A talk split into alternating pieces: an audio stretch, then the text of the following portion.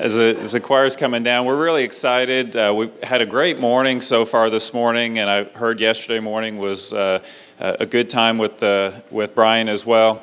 And uh, just excited to have Brian Osborne with Answers in Genesis. And this is the ministry that has a creation museum up in Kentucky and the, the new ark that was, uh, that was opened this year. And uh, Brian's got a bachelor's degree from Bryan College. Brian, Brian.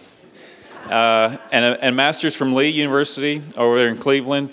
And uh, an interesting thing about Brian, I think, anyways, he taught biblical history in Tennessee public schools for 13 years.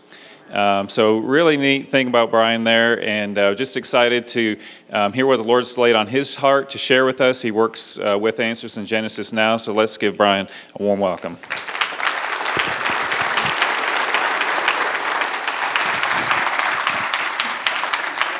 All right, uh, you broke my computer. It stopped. Just kidding. Good morning. How's everybody doing well? How can you not be after such a great worship session? Amen.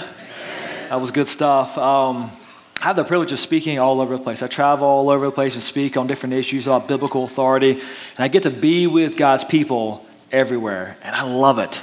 I love coming to places and just worshiping God with you. Isn't it awesome? We come together under the banner of Christ I get so excited about because as we're sitting here worshiping together, praising God, how awesome He is, I think to myself, I hope to see you again. I do. But if I don't, I know I'll see you on the other side of Jordan. What an amazing idea that is. Amen? This of always runs through my mind. So, but anyway, so glad to be here. It's a blessing to be here. I am from Answers in Genesis, and we'll see if we can get my screen popping up here. Do you guys need me to jiggle something down here? Aha! There we go. Thank you very much. I'll pull this up here real quick. Who's familiar with Answers in Genesis? Anybody? A few of you. Okay, maybe 30, 40% of you. Uh, if you're not, we are uh, an apologetics ministry that equips Christians how to defend their faith in a secular culture. That's our passion. That is our heartbeat. And we do a lot of, with creation evolution issues. Uh, we have the Creation Museum in Northern Kentucky. Anybody heard of the Creation Museum? Possibly. All right, a few of you. Very good. A lot of you, actually. Praise God. Who's been? Very good. All right, a few of you. Very good. All right, the rest of you can repent later on. But glad you guys no. Uh, uh, also, we built the Ark Encounter, the life size replica of Noah's Ark. That's by us. Who's heard about the Ark Encounter? A lot of you. It's got a lot of press, and we praise God for that. It's been open for three months. And we've had over four, or around 400,000 people come to visit the Ark. And studies show around half of those are unbelievers. what an amazing thing. Well, yeah, so. Uh, but here's the thing about our ministry well, and I say this all the time as I speak. Uh, we are not a creation versus evolution ministry. We're not about winning a debate. That's not who we are. We are a biblical authority ministry, equipping Christians to defend biblical authority where it's being attacked today so we can stand on God's word and boldly proclaim the gospel with clarity to secular culture. That's our heartbeat. That's why we do everything we do. That is the purpose of the Creation Museum, as I mentioned to you earlier. Around six hours from here, about how long take you get there? 75,000 square foot facility, absolutely world class, so well done in so many different ways. But as you go through the museum, we will walk you through biblical history. And those first four C's creation, corruption, catastrophe, confusion that's really Genesis 1 to 11. That's the foundational history to the last three C's Christ's cross and consummation, the gospel of Jesus Christ based in that history. Now, as we walk you through that history, we answer the skeptical questions of this age. What about distant starlight? Where did God come from? How do you explain the ape men? And what about DNA? So forth and so on. Answering the questions, defending the faith, standing on God's word, and proclaiming the gospel. That's the purpose behind the Ark Encounter as well. If you haven't seen it, there it is. It is a massive structure, it really is. Many secular journalists have walked up to the ark and said, I never knew it was this big. Maybe Noah could have fit all those animals onto the ark. uh, we have a running joke going. People say, Well, did you make enough gopher wood? Yes, we did go for a lot of wood. All right, so that's our.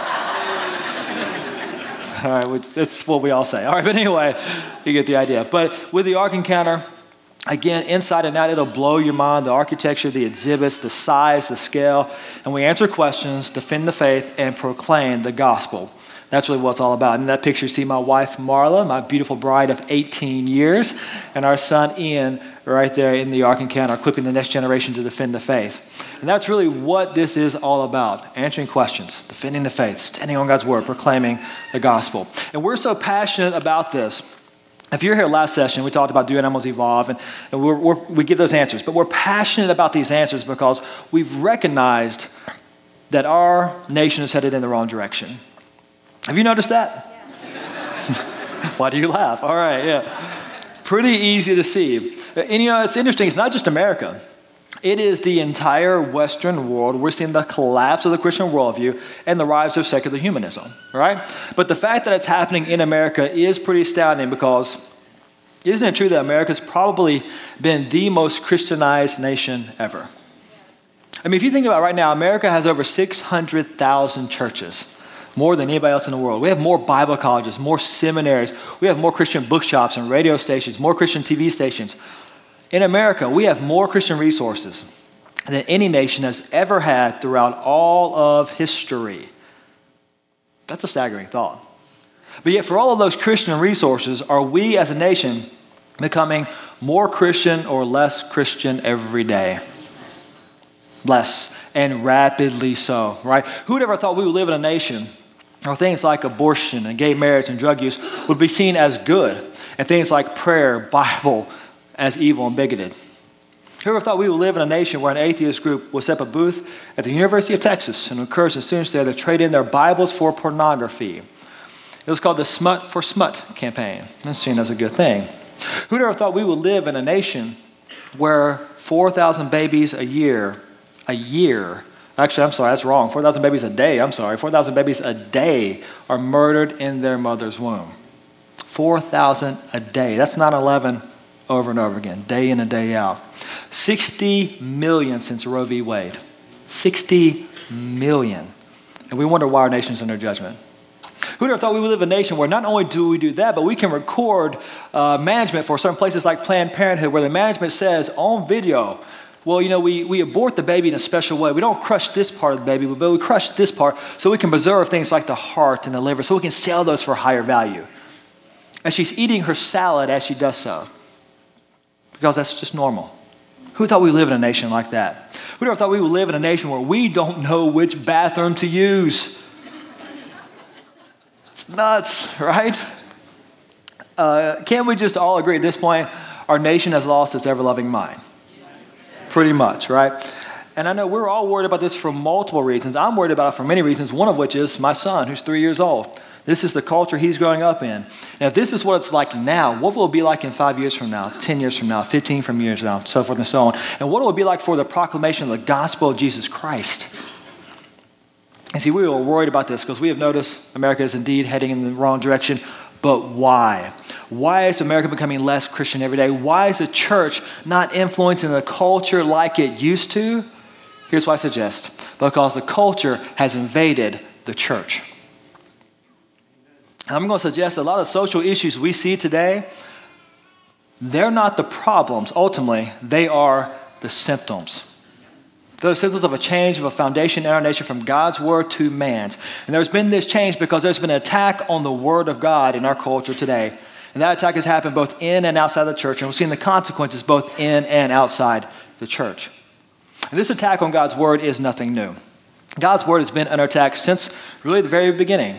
Back in Genesis chapter 3, remember the devil said to Eve, Did God really say? First attack.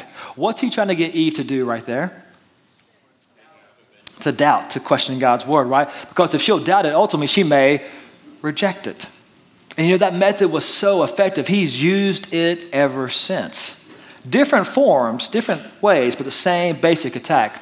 And I'll suggest in our day and age, one of the primary ways he does this is through the teaching of things like evolution, ape men, Big Bang, millions of years, using those ideas to get people to question God's word, to doubt God's word, to reject God's word.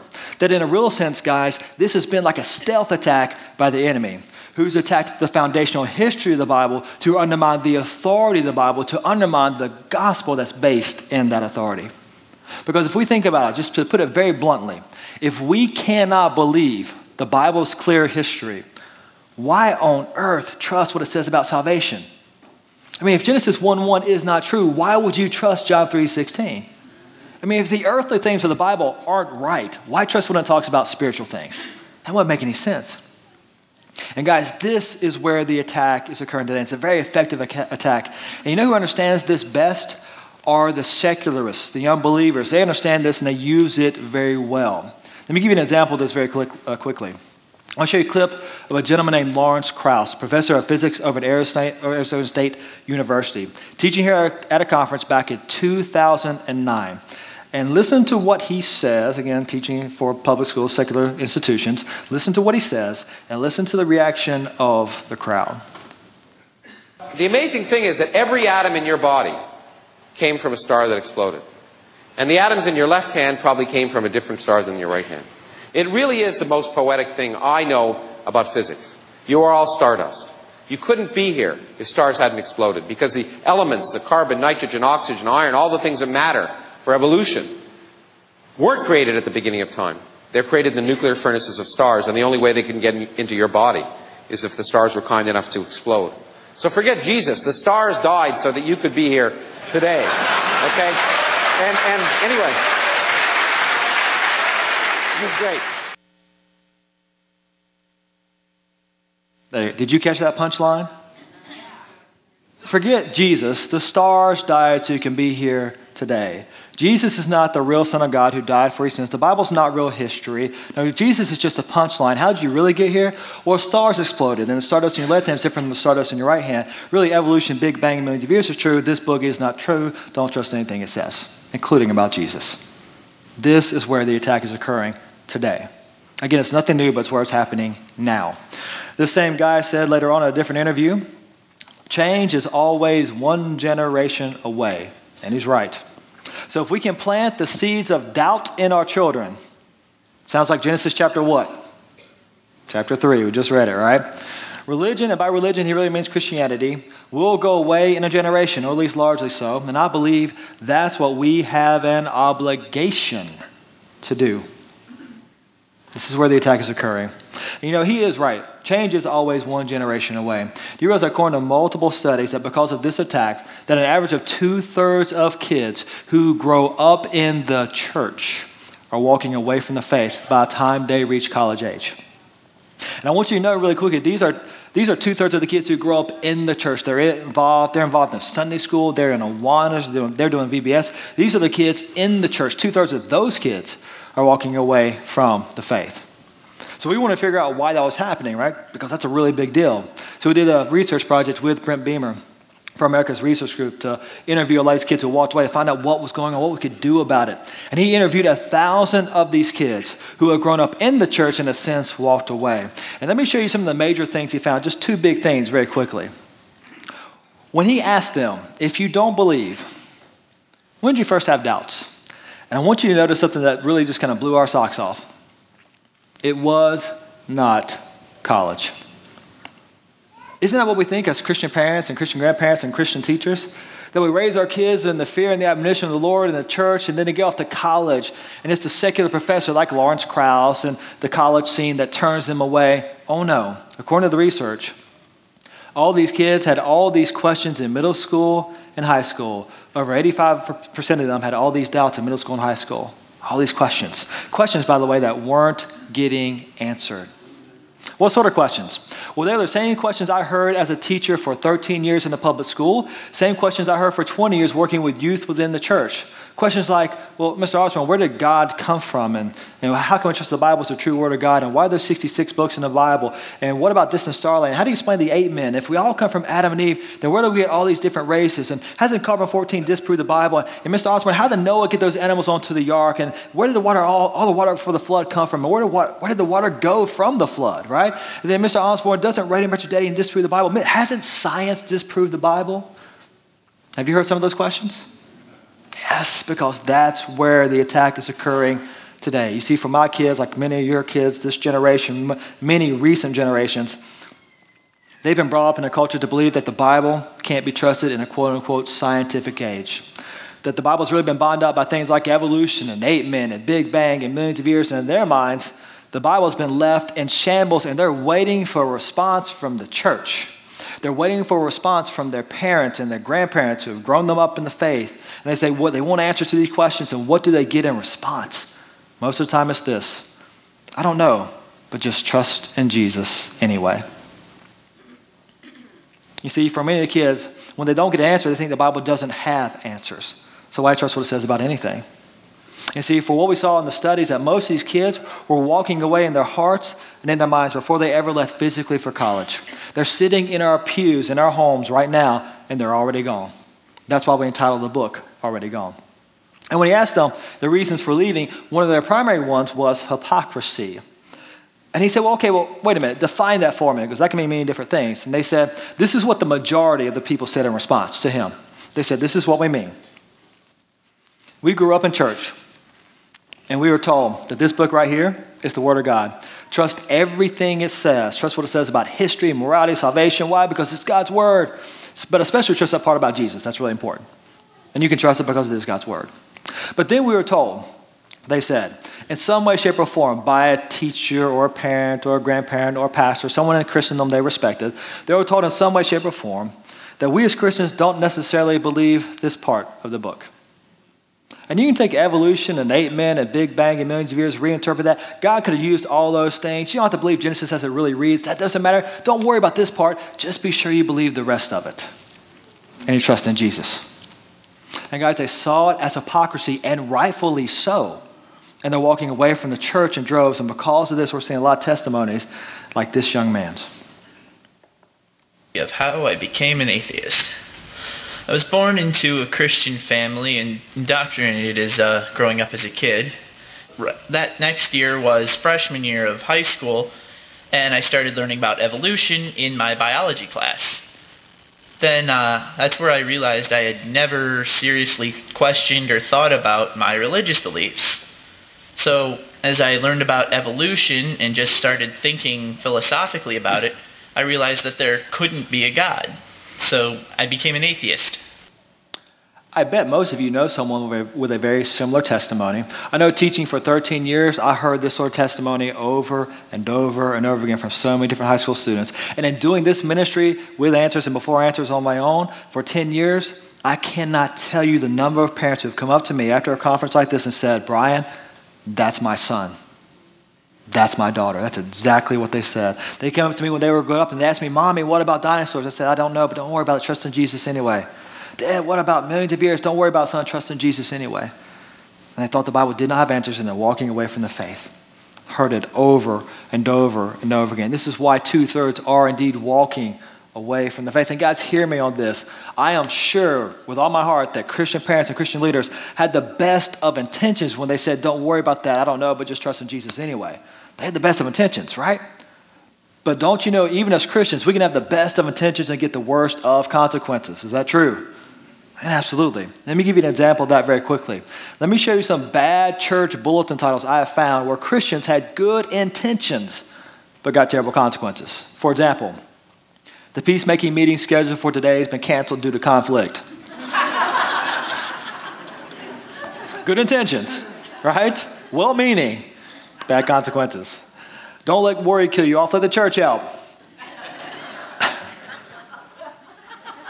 That's funny.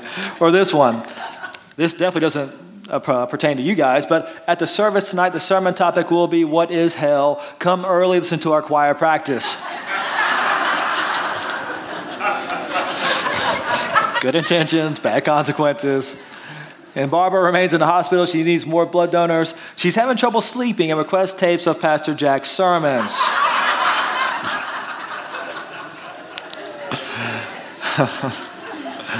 Good intentions, bad consequences. And guys, that's what's happened as really in Christianity, we've actually compromised with the secular teaching of this age, undermined biblical authority, and we're seeing the consequences of that compromise. You know, instead of us teaching the Bible as a real book of history, equipping our kids to answer the questions of this age, what are we doing? Well, we typically we avoid their questions. We tell them to trust in Jesus anyway. And oh, by the way, here's some really cool, sweet Bible stories you might like to listen to. Bible stories like Adam and Eve and Noah and the Ark and Little Red Riding Hood and Jesus and Paul's missionary journeys to Pinocchio and, and uh, Jeremiah. And we'll learn about also Beauty and the Beast. It'll be great. you say, wait, what are you getting at? Well, here's what I mean. The word story, we say Bible stories all the time, but what does the word story tend to mean in our modern language? Tends to mean make believe, fiction, not real, right? And so unintentionally, probably, but we're telling our kids in a sense, come to church and learn all these great Bible stories, all these make believe things, not really real, maybe some moral truths, but they're not real history. But also think about like this. So they learn stories at church from their perspective for our kids and the coming generations. But what do they learn at school? Well, I guess what they get at school, they get real history at school. They get real things like biology, geology, anthropology, astronomy. That's the real history of the universe. Do they get church stories? And also, in most churches today, we're not doing apologetics, which means to defend your faith. It does not mean to apologize. It means to give a defense for your faith, like a lawyer in a courtroom. That's the idea, giving a defense. But we're not doing that as we're commanded to do in the church. But you know who is teaching apologetics? The secular culture, secular teachers, National Geographic on TV, the museums, the zoos, they're teaching a different form of apologetics. They're teaching all the reasons to believe that evolution is true, millions of years is true, and the Bible's history cannot be true. They're teaching their form of apologetics. And what do they get, church? Stories. No wonder two thirds are walking away from the faith. Why would you trust such a book about anything? And guys, this revealed real history in Genesis is of the utmost importance. You see, really, these first four C's creation, corruption, catastrophe, confusion. That's the geological, biological, anthropological, astronomical history of the universe that's foundational to the next three C's, where Jesus Christ steps into history, dies on a cross, pays our debt, rising again, defeating death, that we can be saved in Him. And then one day He is coming again in the coming consummation. Amen? And you see, these seven C's are married. You cannot divorce them, they go inextricably together. For example, just as it was a perfect creation originally, one day at the consummation, Jesus will make it perfect again. I mentioned this in the very first session. I thought about it again as we were doing prayer requests here this morning. I heard a lot of prayer requests. There's a lot of pain, isn't there? In our fallen world, there are diseases, people are dying, people are struggling, there's pain, death. Why? Well, because of man's sin. So we're looking forward to the coming consummation where Jesus will return it back to the perfect state. No more death, no more suffering, no more pain, no more gossip. It'll be perfect. Anybody else looking forward to that? Man, amen, hallelujah, right? But that's that connection, biblically speaking. Because of man's sin in real history, that's why we need a Savior to die on the cross in our place to pay the perfect, infinite price we could never pay rise again, defeating death, we can be saved in him. And just like it was a global judgment in the time of Noah's day with one way to be saved, so there is indeed another global judgment coming, this time by fire. And the Bible says there is one way to be saved. Jesus says, I am the door. If by me any man enter in, he shall be what? He shall be saved through Christ and Christ alone. The flood and the ark is a picture of God's judgment and God's salvation right there in the book of Genesis. And then the confusion, the Tower of Babel, you know what that tells us? It reminds us that there is just one race.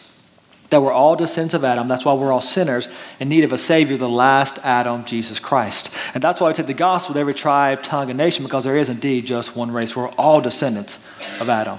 But you see the connection, right? And here's the thing generations today have recognized that that first part is not true.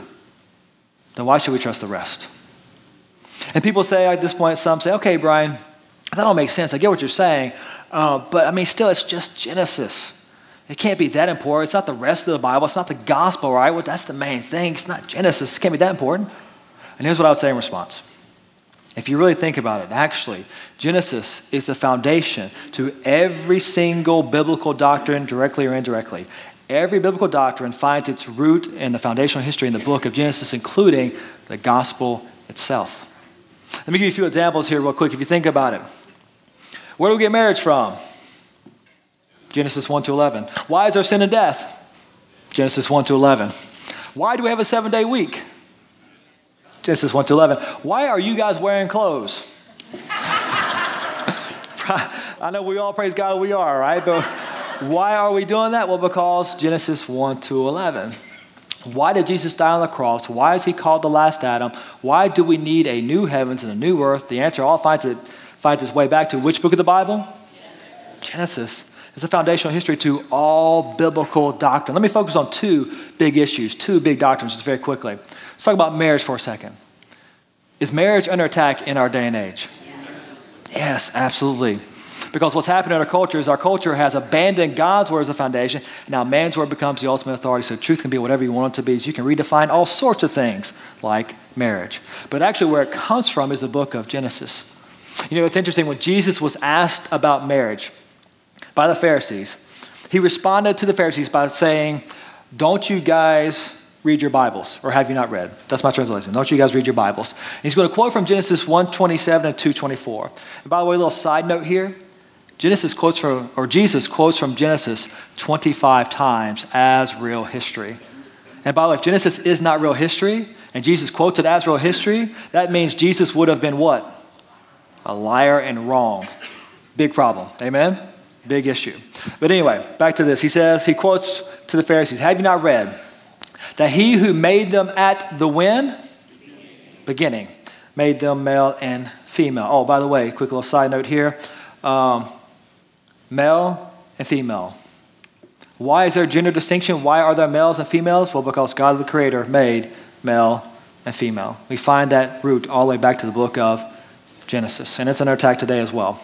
And he said, For this reason, a man shall leave his father and mother, be joined to his wife, and the two shall become one flesh. We realize that the doctrine of marriage is based on the biology and history of Genesis being true. Right there from the book of Genesis. You become one in marriage is based on the fact that uh, you are one flesh, that the woman came from the man. The woman, praise God, did not come from the ape woman. Amen, fellas, all right? Would have stopped population growth in its tracks. And also destroyed the whole foundation for marriage. The woman came from the man. This is reiterated, throughout the Bible. Paul quotes it a number of times. And we know marriage is between one man and one woman because God, who made marriage, made it between one man and one woman. We find that in the book of Genesis. And what Jesus was showing is the doctrine of marriage finds its foundation in the book of Genesis. But not only marriage, let's talk about one more very quickly, and that is the doctrine of death. And guys, this one is huge on so many levels, not the least of which how it connects directly to the gospel of Jesus Christ. Because you see, according to the Bible, on day six, when God looked down at his creation, he called everything what? Very good, right? I've always kind of thought to myself, what is very good to God? The only thing I come up with is perfection, complete innocence, right? No death, no suffering, no disease, no bloodshed. It was perfection. God told Adam that the day you eat of the fruit, you will surely what? Die. You see, the Bible is clear that God made a perfect creation. There was no death, no suffering, no disease. It was perfection. But Adam, if you eat of the fruit, death, the enemy, will invade my perfect creation because of your sin. You see, the Bible is clear from beginning to end that it was man's sin that brought death and suffering into this world. It's funny, atheists, many times, when you hear this argument over and over again, and actually it's something Darwin said as well, a repeated argument, they'll say this There's no way a good God made a world like this full of death and suffering, diseases like cancer. And our response is, you know what? You're right. Did God make a world like this? And the biblical answer, based on the history in Genesis, is no, he made a perfect creation. Who wrecked this world? We did in our sin. And then God shows his mercy and his love providing, by providing a bridge of salvation to redeem us even after we wrecked his perfect creation. What an amazing message in the Word of God. Amen? But you only find that in the Bible in the book of Genesis is where it starts. But it's clear that man's sin brought death and suffering into this world. And that sin affected everything. Romans 8 22 says all of creation is groaning in pain. And those four to when it's fixed back to the way it was before man's sin, back to that perfect state. We don't see the death of an animal until after Adam's sin, where God kills an animal in a sense of first blood sacrifice to provide clothing for Adam and Eve, really to cover their sin and their shame. And that is biblically speaking, a picture of Jesus Christ, the Lamb of God who has shed his blood to cover our sin and our shame. As we go through the Bible, we realize that the shedding of blood for atonement is a consistent theme throughout all of Scripture. Death is a consequence for sin. Jesus paid the ultimate debt for us. But here's a big problem that I think many Christians, myself included, for a very, very long time. And I grew up in the church, and I went to a Christian college, and I majored in biblical studies, and I taught Bible history, but I didn't get this for a long time. If you try to take man's atheistic idea of millions of years and squeeze it into the Bible, you get many theological impossibilities. Here's what I mean. Genesis 129, a couple examples. Genesis 129 and 30. God told Adam and Eve to eat fruit, and then in verse 30, to all the beasts of the earth, everything with the breath of life, I give every green plant for food, and it was so. Originally, according to the Bible, everything was what? Vegetarian. And that really sounds weird to us today, doesn't it? Because we all like meat. Amen. Praise God. All right. That sounds weird to us today, but it makes perfect biblical sense because think about it. There was no death until after Adam's sin, which means you cannot eat meat until after Adam's sin. Because when you eat meat, you're eating an animal that has done what? That has died. Before his sin, there was no death. Everything has to be vegetarian. It was not until after the flood that God told Noah, just as I gave you plants to eat, Noah, now you can eat everything. Which, by the way, is why it is okay to eat filet mignon wrapped in bacon. Amen? Again, it's almost lunchtime, right? So it's past lunchtime. Don't think about that. But anyway, uh, things have changed. But why is this a problem? Well, because in the fossil record, now from a biblical perspective, we know the rock layers were laid down by the flood for the most part. But from a naturalistic perspective, if you believe those rock layers were laid down slowly over millions of years, and Adam came later, that means you got millions of years of death and suffering before Adam, and thus before sin. But in those rock layers, we find evidence of animals eating each other. But wait, the Bible says everything was originally vegetarian. We find evidence in that same fossil record of diseases like brain tumors and arthritis and cancer. But wait, the Bible says God looked down on day six and called everything very good. Our God would not call millions of years of death and suffering, diseases like cancer, very good. If He did, He would not be a very good God. If He did, if this was the case, you know what that would mean? It would make God the author of death, suffering, bloodshed, and cancer. It'd be part of His original very good creation. It's not the biblical God. We find thorns in the fossil record, supposedly hundreds of, hundreds of millions of years old. The Bible is clear that thorns came after the curse. And, guys, most important of all, if you try to squeeze millions of years into the Bible, no matter how you do it, we see so many different theories day age theory, gap theory, progressive creation, theistic evolution, framework hypothesis, cosmic temple, evolutionary creationism, there are many others. They all have huge theological grammatical flaws, but they all have this one theological impossibility. They all put death before sin. Biblically impossible. And here's why. If you got millions of years, you got death before sin. And if you got death before sin, then death is not the payment for sin, like the Bible clearly teaches. And if death is not the payment for sin, then Jesus' death does not pay our sin debt. And we're all still lost in our sins and bound for hell. And we just utterly annihilated the foundation for the gospel of Jesus Christ, whether we meant to or not. Good intentions or not, does not matter. This is where the attack is occurring. It's a foundational attack on the authority of God's word. And what we have here are two different views of history that cannot be put together. And to put it another way, bottom line is simply this both Adams are essential to the gospel of Jesus Christ. Genesis is a real history where God made everything, man in his own image, gives him a choice. Man sins in rebellion, and because of that sin, death enters the world. And that's why we need the last Adam, Jesus Christ.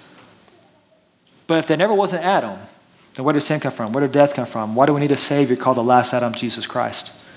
You know who seems to understand this best? The atheist. Let me show you a quote by an atheist on this very issue, who says, For if there was no Adam, there was no fall. If there was no fall, there's no need for hell. If there was no hell, there's no need of Jesus as second Adam, an incarnate Savior, crucified and risen. As a result, the whole biblical system of salvation collapses. Evolution thus becomes the most potent weapon for destroying the Christian faith. They understand the issue extremely well. The devil, the enemy, he understands this really well. The question is do we? And will we stand and fight? Will we stand on God's word? You know, we sang that song right before I came up God cannot be moved. Amen? You know, what's, you know what else cannot be moved? God's word. It is settled forever in heaven. If we'll simply stand on it, we can give defense and share the gospel boldly. And people say, okay, Brian, I get all that. That makes sense to me now. But here, here's my thing. Are you telling me that if I don't believe in a young earth and a literal flood, a global flood, and a literal Adam, that I can't be a Christian, that I can't be saved? Are you saying that? No, Romans 10 9. Confess with the mouth of the Lord Jesus. Believe in your heart God has raised him from the dead. And believe in a young earth and six little days you'll be saved.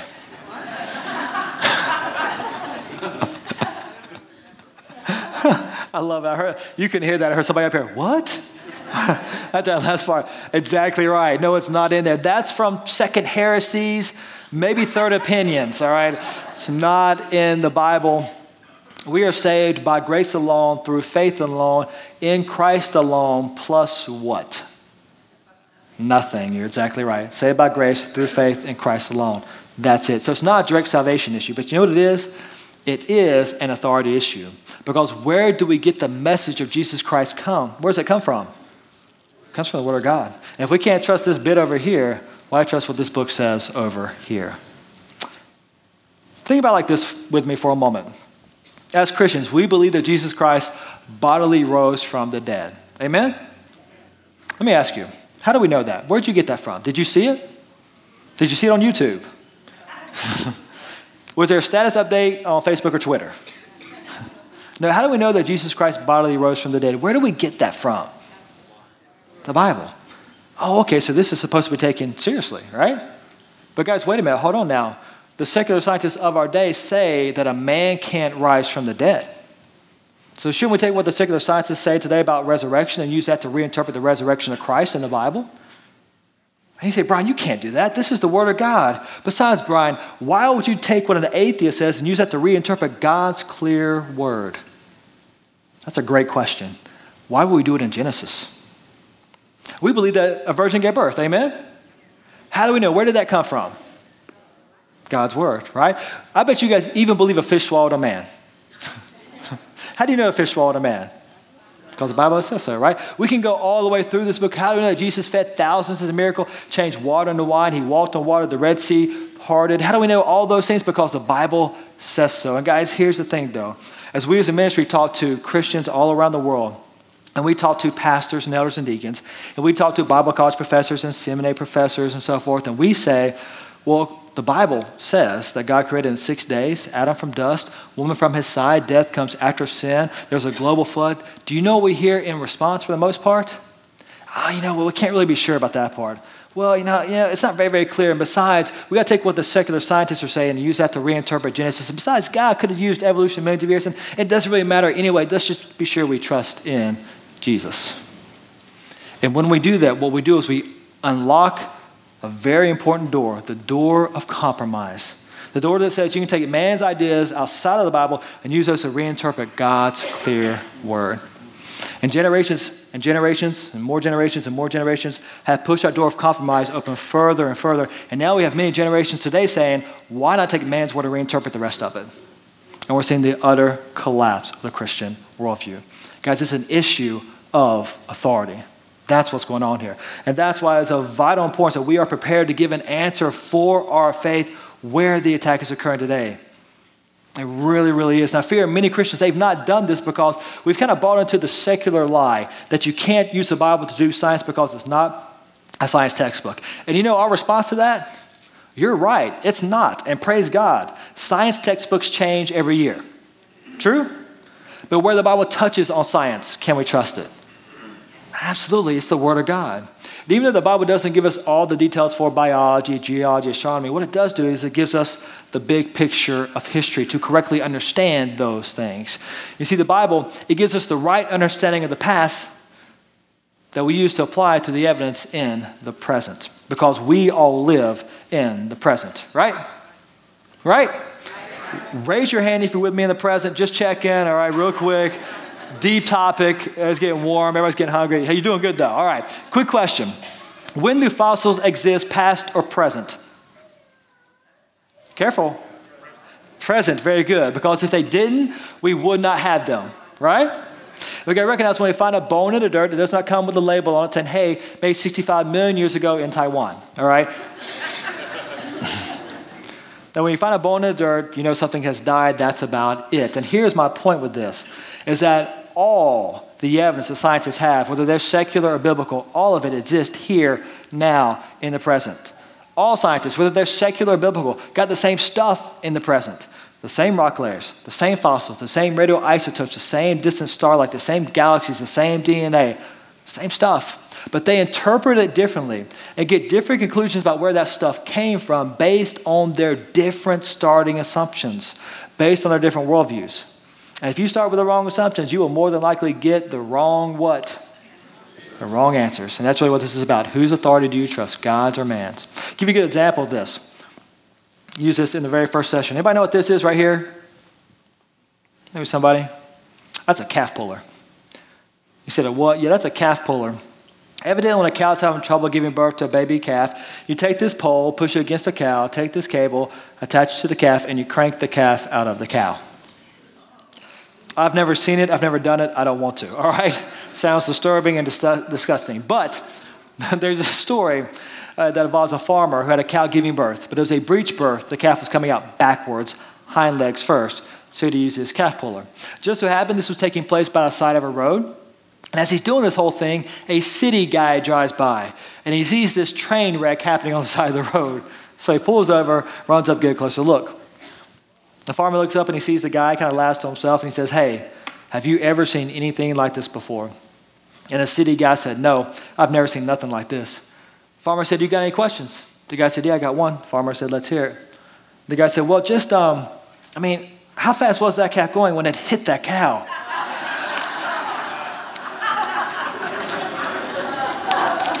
Some of y'all get that later on, don't worry about it.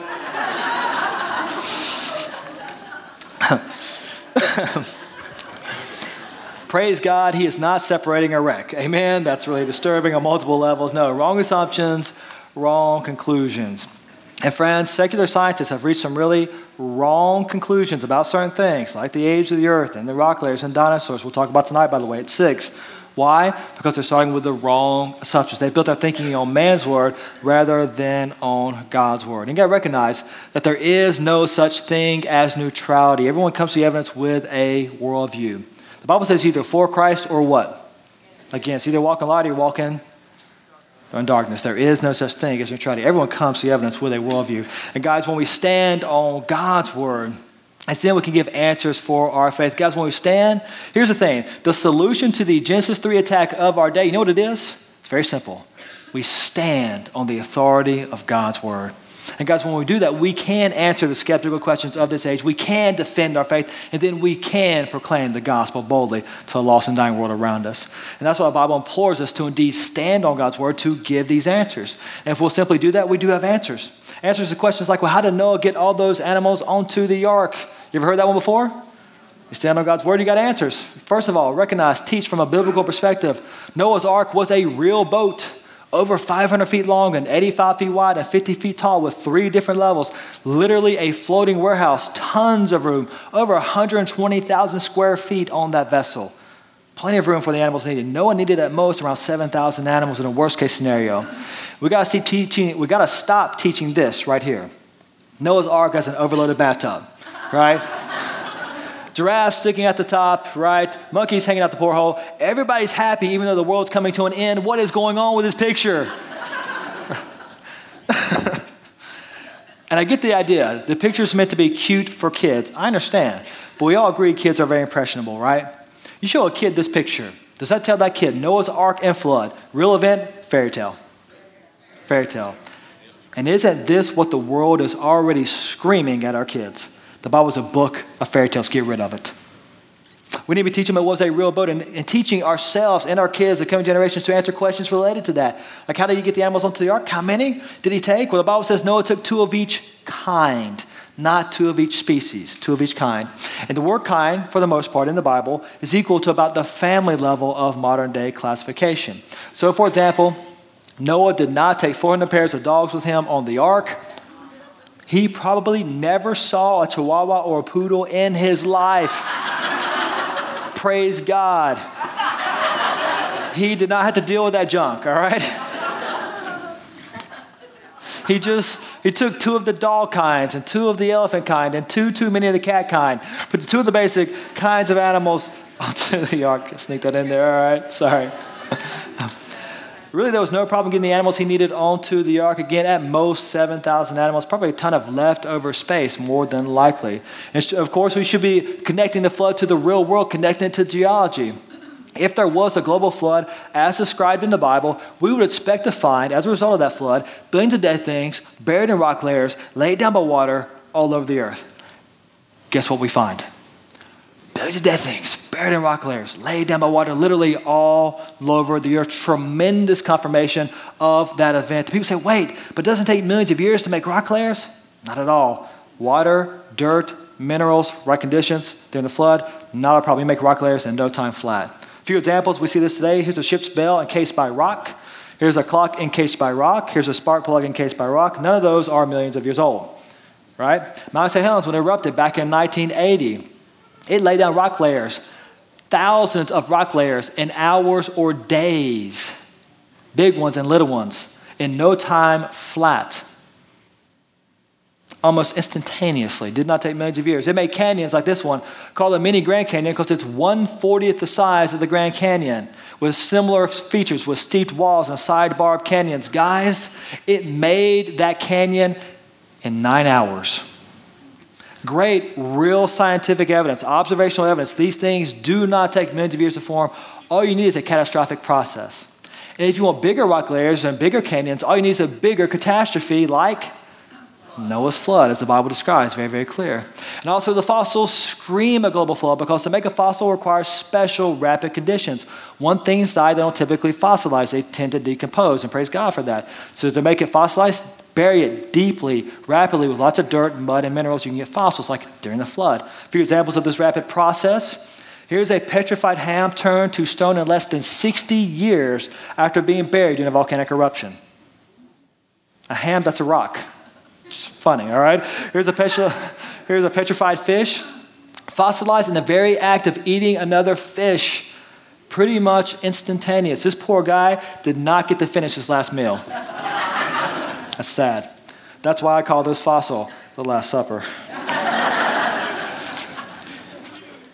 That's, that's wrong.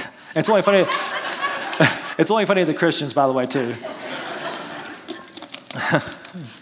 Here's a fossilized ichthyosaur, fossilized and very active, giving birth, and it does not take millions of years to give birth. Praise God, said ladies. Amen. and one more example. There are more. I have to kind of skip through. We're running out of time here going over. But we have now found numerous, numerous, numerous examples of inside unfossilized sections of dinosaur bones. We find soft tissue. The tissue is still stretchy. It's still pliable. Inside the tissue, we find blood vessels and red blood cells. Here's what's amazing about that these organic remnants are made of mostly water. They should not last hundreds of years after the creature's death, maybe thousands in special conditions, no way millions. Fantastic forensic evidence. These things are at most thousands of years old, and no way millions. Tremendous confirmation of the Word of God. And we could go on if we had time to talk about carbon 14 dating, supporting the biblical time frame, and how most dating methods point to a very young earth, and so forth and so on. But here is the bottom line as I skim through the rest of these. Ultimately, this is a worldview issue. That's the issue. If we stand on God's Word, it's then we can effectively give answers for our faith and fight against what's taking place in our culture today, and then share the gospel boldly. Bottom line, this really is a battle between two different religions. Really, there's only two religions in the world. Did you know that? Ultimately. Either God's word is true or it's not, and man's word becomes the ultimate authority. Those are your two options. And what's taking place today has been a change foundationally in our culture from God's word as a foundation to man's word. And we're seeing the utter collapse of the Christian worldview and the rise of humanism in our day and age. And you say, Brian, okay, you said that a couple of times. I get it. That's the problem. So, what is the solution? It's a good question. I'm glad you asked it lines up right with my notes. Next slide. I'll sum up with these last two castle diagrams. Castle on the right represents Christianity built on the foundation of the authority of God's word, and of course, the doctrines and the gospel that come out of that foundation. Castle on the left represents secular humanism and the moral relativism that comes out of that foundation. And I want you to notice something very clear, and I think this is so true and so like our enemy. Notice the humanist.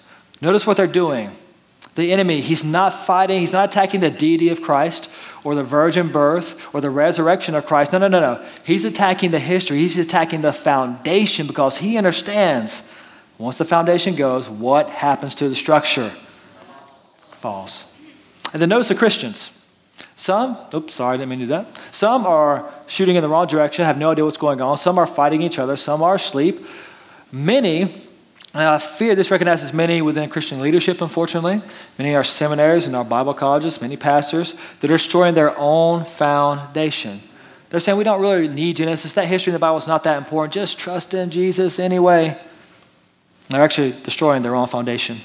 Don't even realize it. And I think, honestly, for most average Christians, we are represented right here. Right? We're looking out to the culture. And we see all these social ills. We see things like so called gay marriage and the abortion issue and racism. And we think to ourselves, we got to fight against those things. And we do need to fight against those things. And truth and love, we must. But guys, those things are not the problems, they're the symptoms. They're the symptoms of a loss of biblical authority in our day and age. And for all the time and money we have spent as a people of God fighting those symptoms, is it working? No. As we said at the very beginning, America's becoming less Christian every day. Why is it not working? Here's why because we are trying to change the culture. And nowhere in the Bible does it say go into the world and change the culture. The Bible says go into the world and preach the what?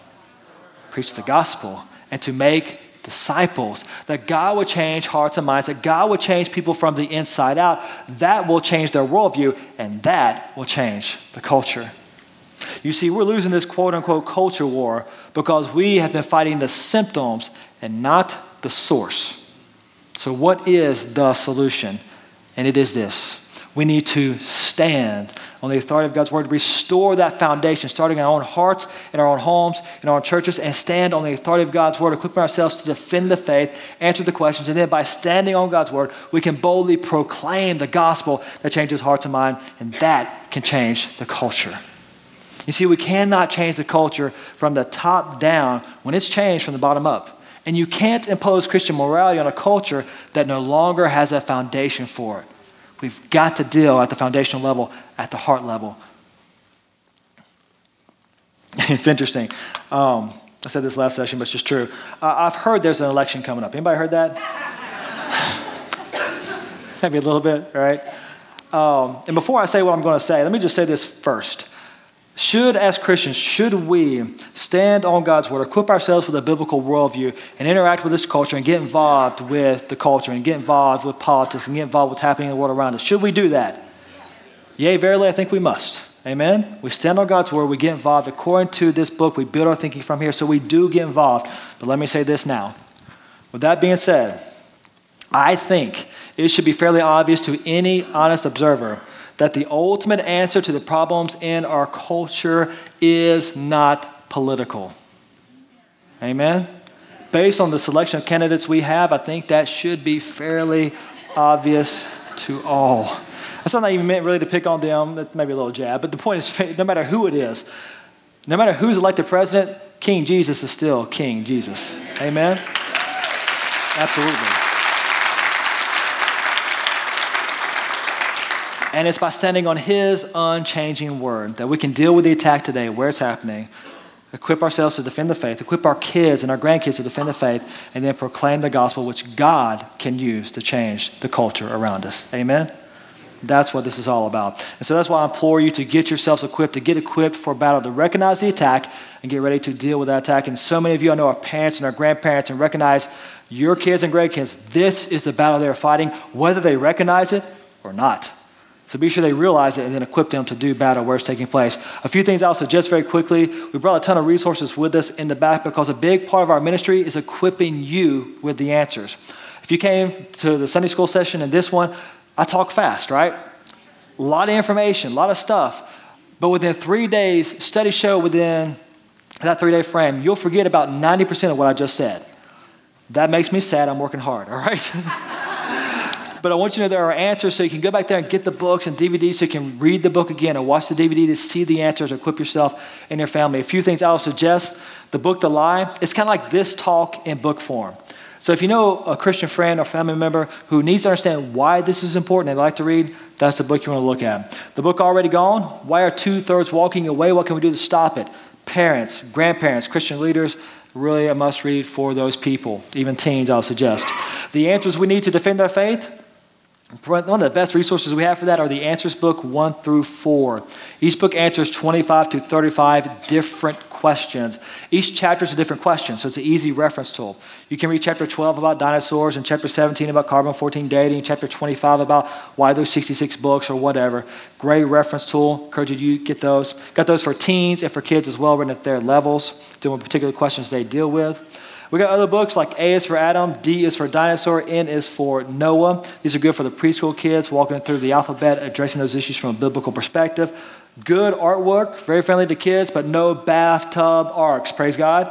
Real history, real answers. That's the point. For all of the teenagers out there, for the ADD adults, we have DVDs. Praise God. Amen. All right, so if you don't like to read, Answers DVDs, great tools. Each DVD answers around 10 to 15 different questions in around three to four minutes per question. Really great, quick answer uh, provider. This particular talk, a version of this talk, is on DVD in the back called The Genesis of the Gospel, against me giving a version of this talk. There's another element added in that talk I didn't share with you today that is really a game changer. Uh, it's really a big light bulb moment for a lot of people, so I encourage you to check out that DVD. It's this content and a little bit more, so I encourage you to check that out. Still only an hour long, though. Uh, Science Confirms the Bible, kind of like the talk I did during a Sunday school session. And be aware, just during this mini conference, we're here uh, for a little bit this afternoon. Come back at 6, we'll talk about dinosaurs, and we'll pack up and leave after that. But uh, during this time we're here, we have the You Choose Special. Any combination of books or DVDs we have in the back for those prices. And so the more you buy, the more you save. And once you get to 30 items for 199 that's around 650 per item which is really close to our cost. That's a really effective way to equip yourself with a lot of answers, especially with you know uh, Christmas coming around the corner for others as well. Got all sorts of other resources back there. The Begin book is great for using answers to share the gospel. I encourage you to take a glance at that. We sell it for three bucks because it's focused on evangelism, great evangelistic tool. And then our magazines, my wife's favorite thing that we do, comes out six times a year, deals with current issues from a biblical perspective won so many awards, one of these top selling Christian magazines in the world, because it is really, really well done. Um, there's a kids section inside it that kids love, as I like to say, scientifically proven by my son who's reading there at 15 months because he's advanced. the follow up to that is he's not really reading, he's looking at pictures like his dad does. But the point is, there's a kids section in there, all right, that you can enjoy. And here at the conference, for each year you subscribe to the magazine, you get a free DVD up to three. And then also, let me just say this I came yesterday and spoke to a lot of the teachers about the ABC curriculum. As a ministry, our ultimate response to the Genesis 3 attack of our day for the church to use is our Answers Bible curriculum. It is absolutely amazing. It's a three year Sunday school curriculum that walks through the entire Bible chronologically. And well, guys, when you do that, it is amazing. When you go through all the events of biblical history in order and see the cause and effect and where everybody fits, and you see the gospel thread woven all the way through, the Bible starts to make sense, all of it. And it's like it's got an author who knows what he's talking about. What a crazy idea. And then we do the apologetics as you go through that history. It's phenomenal tool. I know you guys are already using it at some levels. I think church is looking at it, putting it at all levels. I know they need help getting that started. So really look into that. It's a, man, no better way to equip yourself and the coming generations to defend their faith than that curriculum. So be aware that's happening within the church. You sign up for the free news update in the back. We have a little sign up sheet for that. It's free, it comes out monthly. It also tells you where speakers will be. I travel all over the place, so do many other speakers dealing with these issues, so you get a calendar in the back for that. Also, if you like free stuff, some people do, answersingenesis.org. Literally thousands of free articles on the website, from very layman friendly to very technical. There's an Answers Research Journal that's free as well, very, very techy, and that's just there for you to access. If you got questions, we've got answers. They're right there. Hundreds of free videos also on the website. Then you can follow me on Facebook or Twitter. I also do a blog as well. I think I'll put up one soon. Uh, do one about one a month, but follow me if you would like there. And then tonight, I'll tell you one of my favorite stories at the end about a captain, but I'm running long on time, so I'm going to save that for tonight. And if you get a chance, I know it's Sunday afternoon, I understand, but we're going to talk about one of the uh, most beloved subjects that we do, and that is dinosaurs. And it is a fantastic talk, and there's so much good information there. And it's really good for almost any age group, so I encourage you to really come back for that if you at all can.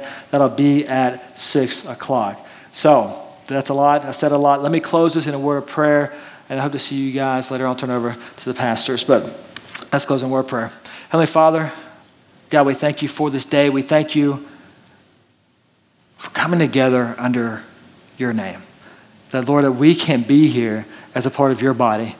God, I'm always amazed. You know, it's true how when I get to travel, I get to see other parts of your body all over the world and how they love you and how they serve you. And I have that common bond in Christ. And it's just that love that binds us together, your love. What an amazing thing. God, we sang earlier that you will not fall away, that you are a rock that does not give way. And Lord, your word is settled forever as well. It will not give way. And God, I pray that we will take that to heart, and that we would be obedient to your call to take every, every thought captive and make it obedient to Christ. And we will contend for the faith, and we would use these answers to share the gospel to a lost and dying world. God, that you might work through us to draw a lost and dying world to yourself for your eternal glory and our joy. God, we love you. We praise you. We pray in Jesus' name. Amen.